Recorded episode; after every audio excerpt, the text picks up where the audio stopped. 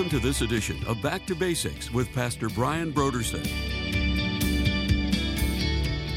God is so patient, He's so long suffering. He gives people opportunity after opportunity. I mean, I've seen the Lord give so many opportunities. I'm like, Lord, are you sure you want to give him another opportunity? I mean, and you know, God just He keeps extending that grace, that that offer to turn. But there does come a point where that runs out.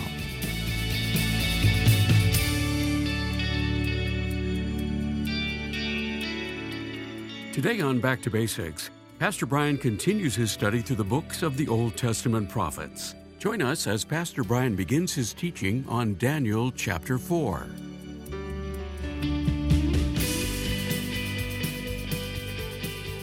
Now, here's Pastor Brian. Sometimes I've even used the terminology where uh, I would find myself just falling back into the arms of God's sovereignty. Just, just recognizing that, that the Lord really is in control. And, and if I don't know that, if I don't understand that, then I am going to go through life troubled, fearful, anxious, angry, all of those kinds of emotions and more. If, if I don't understand, no, wait, wait, God is in control. Now, I, I know I told this story, but I don't remember if I told it recently. But Paul was in prison. Paul was in prison under the authority of Caesar Nero. But Paul did not look at his imprisonment as Nero's decision, he looked at it as God's decision. And so when he looked at it as God's decision, he could basically say, God put me here. Paul knew God could get him out of there quite easily. But he reasoned, falling back into the sovereignty of God, I'm in prison. It must be that God has put me here. And so rather than be angry, rather than be anxious, rather than be frustrated, rather than be discouraged, it was then like, okay, Lord, well, here I am. What do you want to do? Who am I a prisoner of? I'm a prisoner of Christ Jesus. and this is something, like I said, if we get a hold of this in our lives, this will be so helpful to just recognize, you know, God allows things at times that we don't like, things that we don't think are the way it should be done. But God wants to remind all of us at times that He is sovereign, that He rules in the heavens, that it's not, you know, we, we think that we're the ones who are moving and shaking and making everything happen here. No, God is in control. And so with Nebuchadnezzar, Nebuchadnezzar, his, his problem was he thought that Babylon was the result of his greatness. That's what he thought. But here, notice what it says. It says that the Most High, sovereign over all the kingdoms on earth, he gives them to anyone he wishes and sets over them the lowliest of people. So the message to Nebuchadnezzar is Nebuchadnezzar, you're not as great as you think you are. this is not, you are not the explanation for Babylon's greatness. This is what God's saying. I'm the explanation for Babylon's greatness. You're nothing. I, I set over kingdoms the lowliest of people. You, you couldn't have done this unless I allowed you to do it. That's the message that is being brought home to Nebuchadnezzar. So, this is the dream that I, King Nebuchadnezzar, had. Now, Belshazzar, tell me what it means, for none of the wise men in my kingdom can interpret it for me. But you can because the spirit of the holy gods is in you. Then Daniel, also called Belteshazzar, was greatly perplexed for a time, and his thoughts terrified him. So the king said, Belteshazzar, do not let the dream or its meaning alarm you. Belteshazzar answered, My lord, if only the dream applied to your enemies and the meaning to your adversaries. You know, this is interesting because you, you're seeing here that there is a relational connection between Daniel and Nebuchadnezzar. And I think clearly what Daniel is, Daniel is, he's not happy about the interpretation of this dream. He's like, oh, king, this should be for your enemies, not for you. And you see a tenderness here. Now, I think that's clearly what the text is implying. Some commentators that I've read have just absolutely rejected that idea. Daniel never would have had sympathy for Nebuchadnezzar. Nebuchadnezzar was wicked, he was an idolater. Daniel would have been he would have been full of rejoicing inside that now Nebuchadnezzar was going to get what he deserved. Those Bible commentators, I think, should have spent a little more time in the class on Grace 101. but seriously, I, I, read commentaries where they've just, you know, there's no way Daniel had sympathy for Nebuchadnezzar. That's ridiculous. He would have never had that. No, he did. He's a human being. And Nebuchadnezzar has become somebody that he evidently cares about. And so his just, I, this should be for your enemies.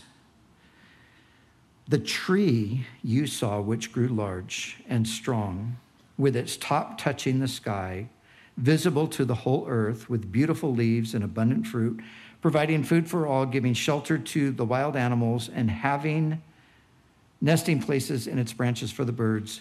Your majesty, you are that tree. You've become great and strong. Your greatness has grown until it reaches the sky, and your dominion extends to distant parts of the earth. Your majesty saw a holy one, a messenger or a watcher coming down from heaven and saying, Cut down the tree and destroy it, but leave the stump bound with iron and bronze in the grass of the field, while its roots remain in the ground. Let him be drenched with the dew of heaven and let him live with the wild animals until seven times pass for him. This is the interpretation, Your Majesty, and this is the decree the Most High has issued against my Lord the King. Wow. You will be driven away from people and will live with the wild animals you will eat grass like the ox and be drenched with the dew of heaven.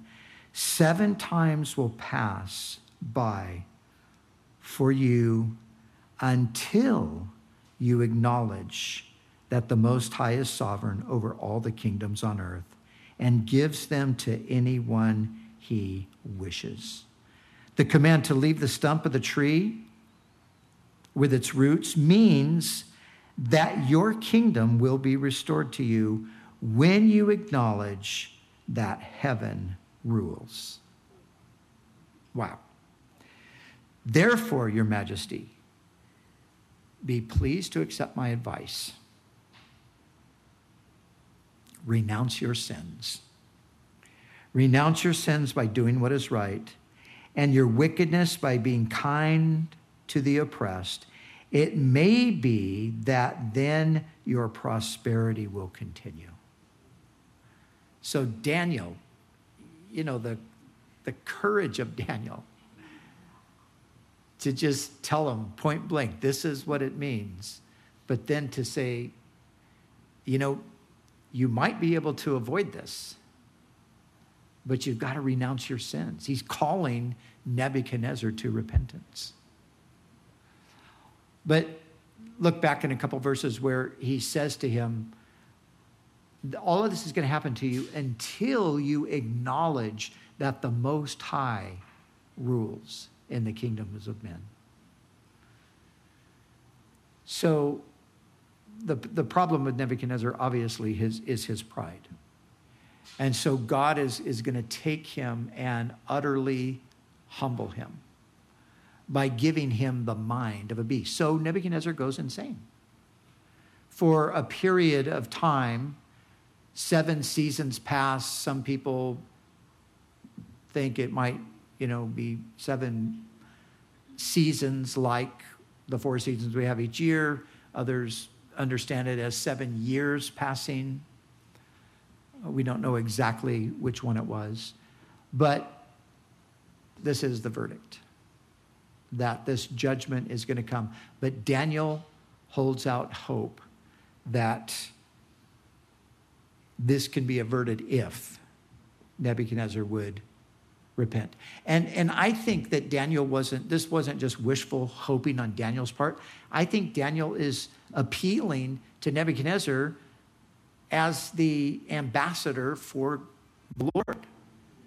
I think the Lord is giving Nebuchadnezzar an opportunity to avoid this judgment by renouncing his sins and casting off his wickedness. And in my experience over the years, I have I've seen this over and over again. God God is so patient. He's so long suffering. He gives people opportunity after opportunity after opportunity. I mean, I've seen I've seen the Lord give so many opportunities. I'm like, Lord, are you sure you want to give them another opportunity? I mean, Shouldn't they have been judged by now? And you know, God just, He, he keeps extending that grace, that, that offer to turn. But there does come a point where that runs out. And so, all this happened to King Nebuchadnezzar. So he didn't renounce his sins. He didn't repent of his wickedness. But notice this 12 months later. So God gives him another year. 12 months have passed. And what's happened in the 12 months? As the king was walking on the roof of the royal palace of Babylon, he said, Is not this great Babylon I have built? as the royal residence of my mighty power and for the glory of my majesty. Oh, dang. Poor guy, Nebuchadnezzar. You didn't get it. You're, you're still holding on. You still think that this is, this is about you. You still think this is because of you. Even, this is, I think this is just amazing even as the words were on his lips, a voice came from heaven. This is what is decreed for you, King Nebuchadnezzar. Your royal authority has been taken from you. Wow. Man, God gives this 12 months. But then when it when it's finally that moment, the judgment is swift, it is instant. Right there. Before he can finish the sentence about how great he was, there's another voice that's interrupting. And so, you will be driven away from people and will live with the wild animals. You will eat grass like the ox. Seven times will pass by for you until you acknowledge that the Most High is sovereign over all kingdoms on earth and gives them to anyone he wishes.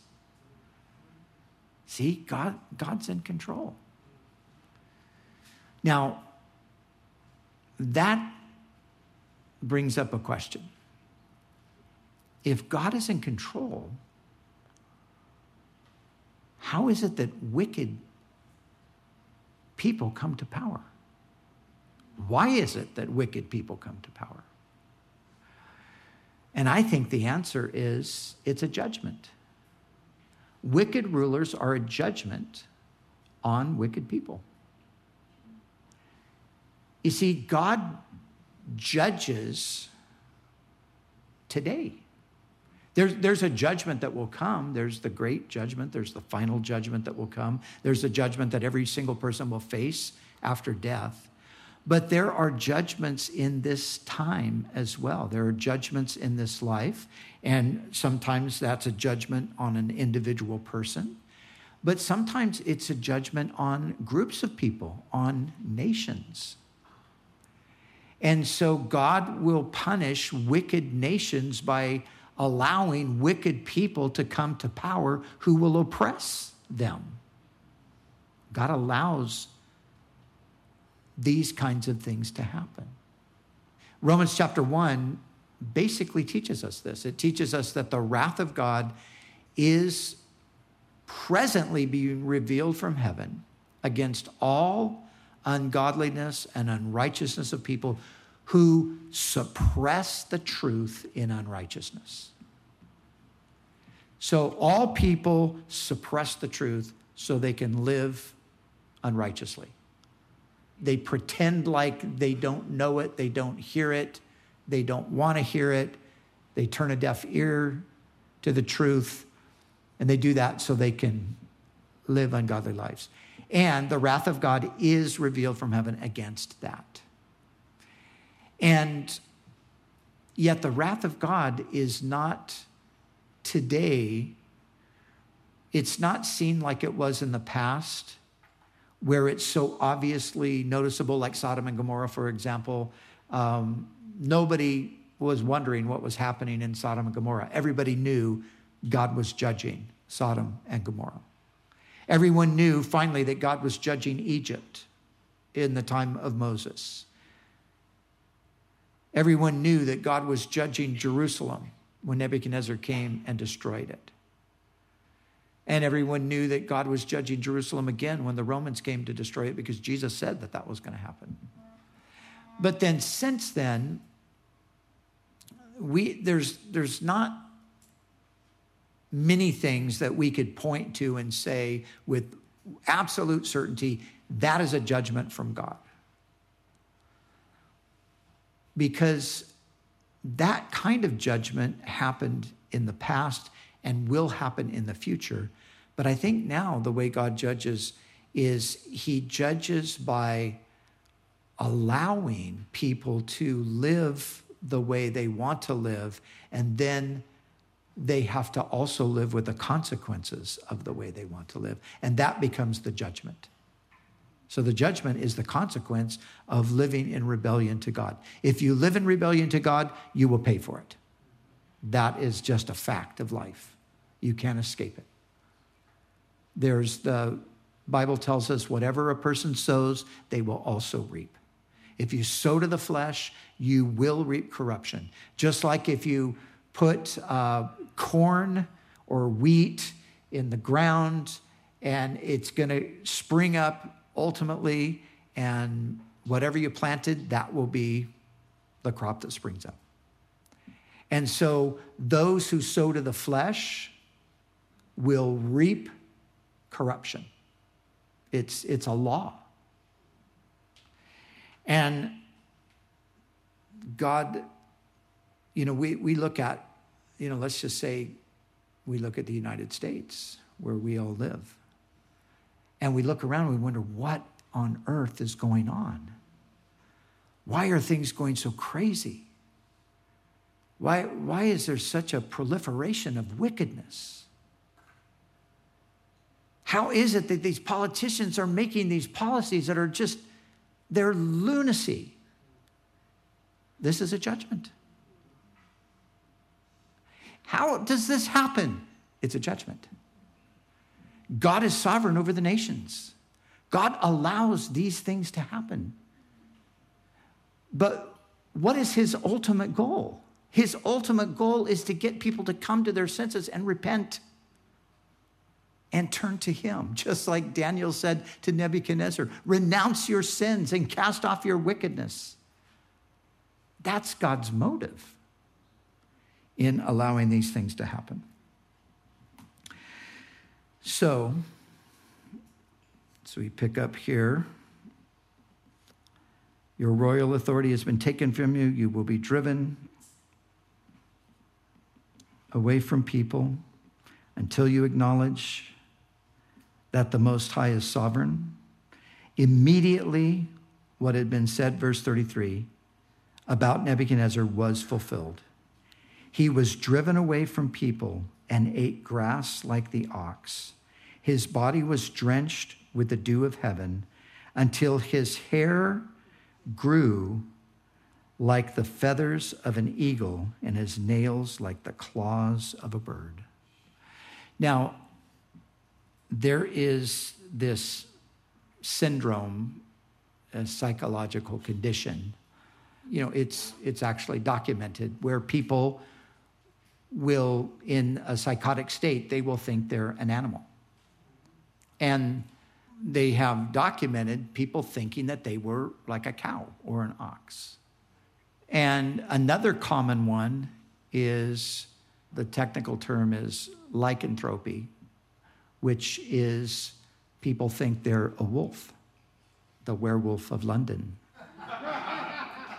this is where, actually, this is where these books and movies and ideas come from, from these, these syndromes. Now, I just bring that up because every, everybody, when they're talking about this, they, they tend to point to that. And, and quite often, you know, people are always looking for some sort of a natural explanation for these things. Well, yeah, Nebuchadnezzar, he, he probably just had a nervous breakdown and he had that boanthropy. You know, he thought he was an ox. Well, it's, it's crystal clear here what happened. God is judging him and taking away his sanity. And so he's lost his mind and he thinks he's a beast. Now, let's put this in the context of who this guy is that we're talking about. This guy is probably the greatest single ruler in all of the history of the world. The, the Babylonian uh, Empire had a long, long stretch, and uh, Nebuchadnezzar was he was the second king of what is called the Neo Babylonian Empire. But under Nebuchadnezzar's reign, the empire far exceeded anything that it had ever been previously. You know, Babel goes all the way back to the book of Genesis, right? In the 11th chapter, they went to the plain of Shinar, they built a tower, it was named Babel. That is the beginning of Babylon.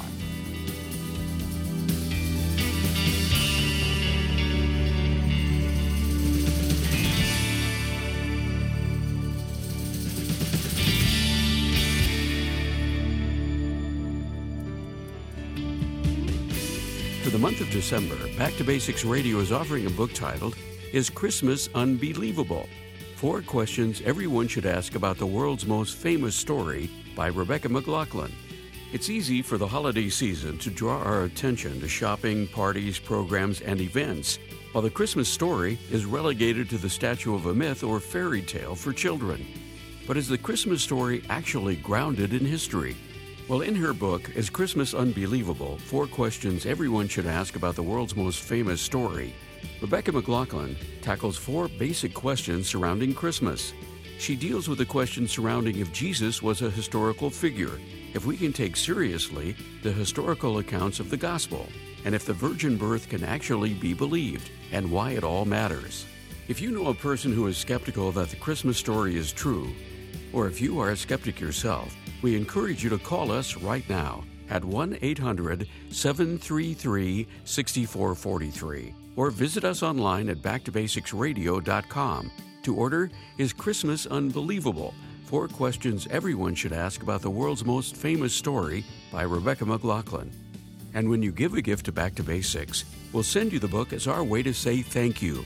We do appreciate your generous support of this ministry. We'd also like to remind you that all of our other resources are waiting for you at backtobasicsradio.com or by calling our request line at 1 800 733 6443. That's 1 800 733 6443. Our desire is to encourage you in your daily walk with God. We'll continue tomorrow with more valuable insights from Pastor Brian as we study together in the book of Daniel.